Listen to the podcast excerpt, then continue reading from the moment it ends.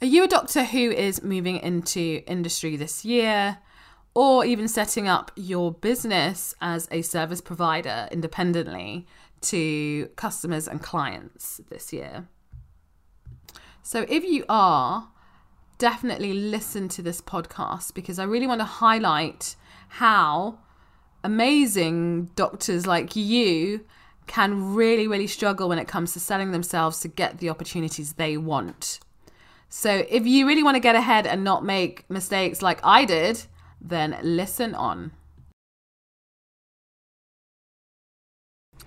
Hello, listeners. Today we are focusing on one of the most dirtiest words that has ever come to us doctors is the word sell. And particularly when it comes to selling ourselves to get the industry opportunity that we want, either getting a job or selling our services to a potential client. And before I get into it, uh, I got so excited about this topic that we are actually running a masterclass on it because you really need to go in depth to really understand how best to sell yourself. So we're running one on the February the 15th. If you go to medicfootprints.org forward slash how to sell, two being the number two, then you can find out more. And I really hope that you can join me in that, especially if you want to get ahead of the increasing number of doctors who are moving into industry this year. As the competitive landscape for the best jobs with the best employers is definitely hotting up.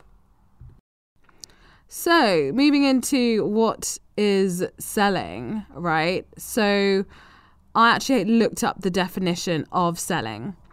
And selling there's there's two there's two main definitions. One is to give or hand over services or something in exchange for money. And the second is to persuade someone of the merits of something. So, obviously, with the first definition, money isn't necessarily uh, in our vocabulary when it comes to what we're used to in the world of work as doctors. Um, but persuading someone of the merits of something definitely is. So when we look at our consultations with patients, a lot of it is about understanding the challenges they're experiencing, understanding symptoms, um, and prescribing the best option for them. So the good news is if you're someone that thinks that they're not great at selling, really there isn't that much work to do. We just need to basically really be conscious of the importance of selling when it comes to developing your career, um, but also do a little bit more work on honing on what are the most important factors we need to focus on.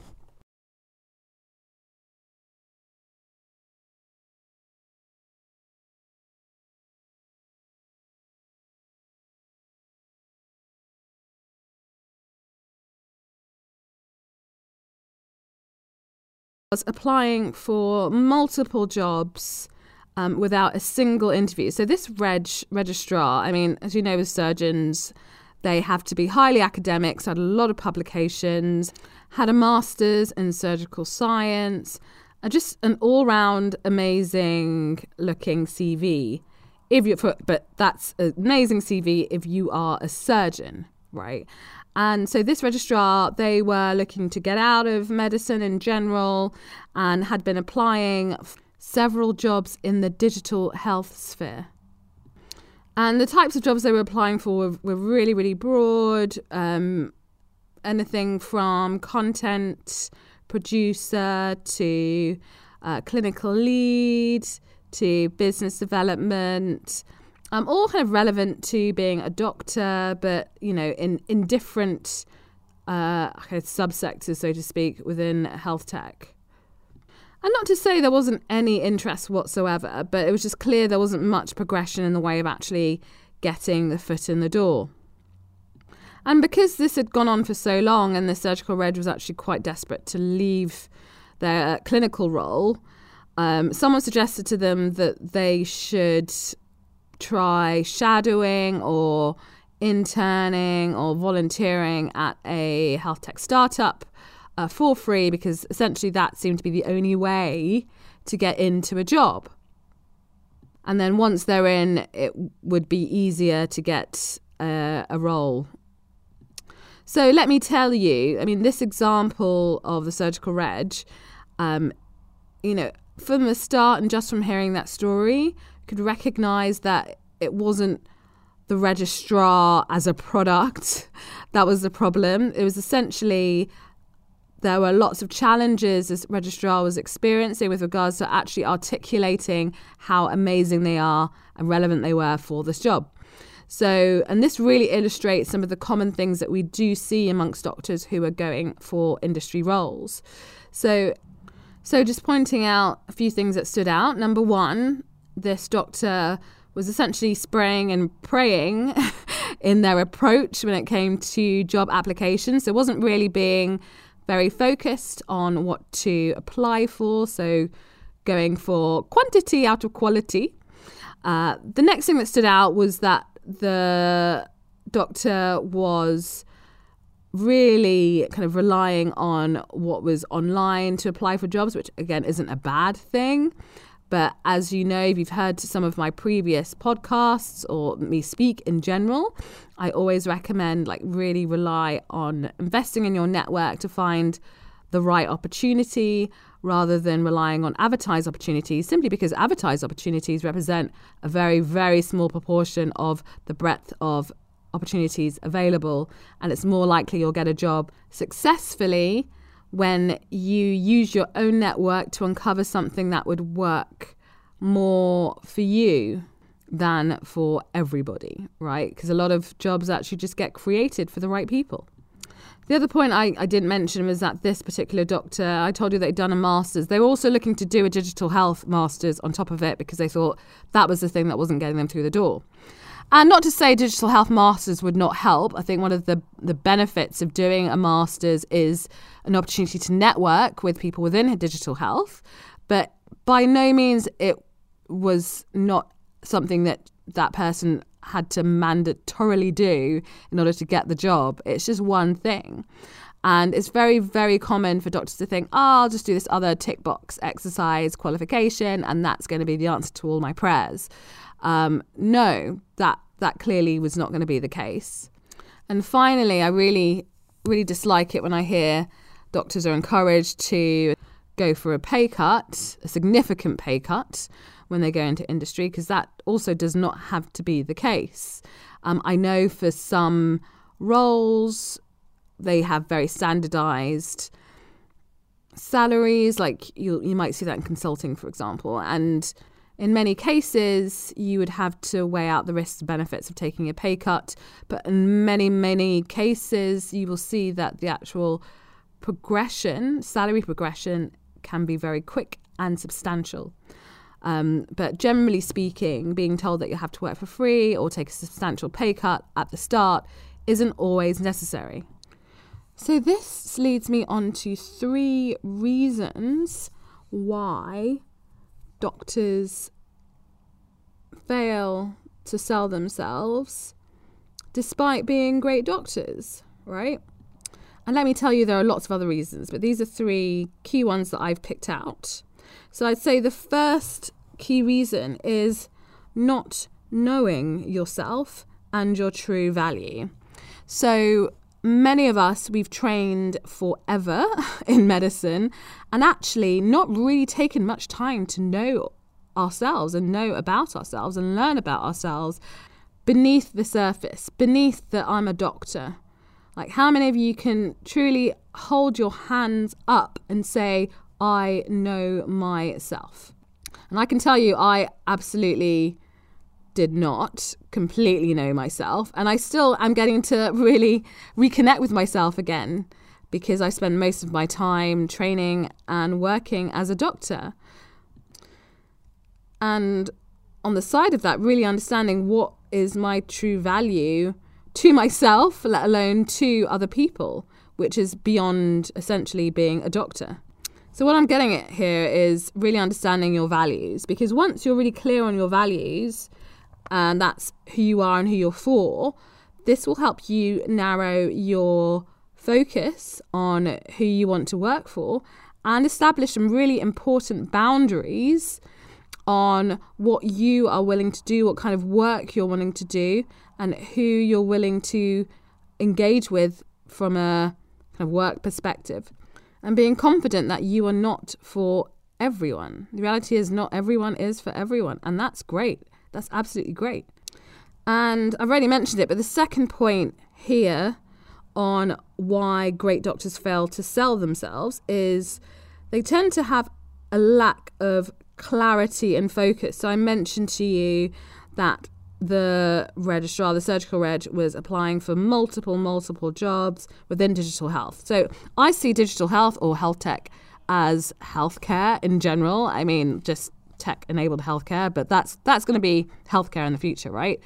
Um, and so with this massive umbrella, this person wasn't able to really stand out in any particular niche, even though they probably had a niche that they could really focus on, even within surgery um, and health tech. So, the important point to mention here is that in order to stand out, they need to be very clear on what they are amazing at and what internal and inherent skills they have that they can say, hey, I have, you know, I am a surgical registrar, I've got experience in, or I should say, passionate about anorectal cancers. And therefore, I'm only focusing on working with health tech companies who are working on med tech products in that area. So you can imagine how that person's life will change when it comes to applying for jobs, as in they will only be applying or looking for opportunities that fits into that category, which saves them a lot of time, a lot of effort, enables them to really focus on what would work for them and help them to really curate a full purpose CV, LinkedIn, and conversation, especially when you're talking about networking uh, with anyone in that domain or with anyone who may know someone in that domain. Their word of mouth ability. So I define that as the chances of them being referred to someone else or being remembered goes way sky high, right? and the chances of them getting a job in the right area will also go up. And finally, my last point on you know reasons why great doctors fail to sell themselves is because they're not selling themselves to the right employers. So I mean, the first two points I've already highlighted will point towards this. Um, if you're applying for a opportunity. I know we're, and particularly in the UK, we're used to kind of applying blindly for the specialty, but not necessarily a particular hospital because that's just how things uh, rock up, unless you're a consultant. Um, basically, if you don't take the time to really know the employer beyond the job description, you will probably have a very difficult time getting ahead.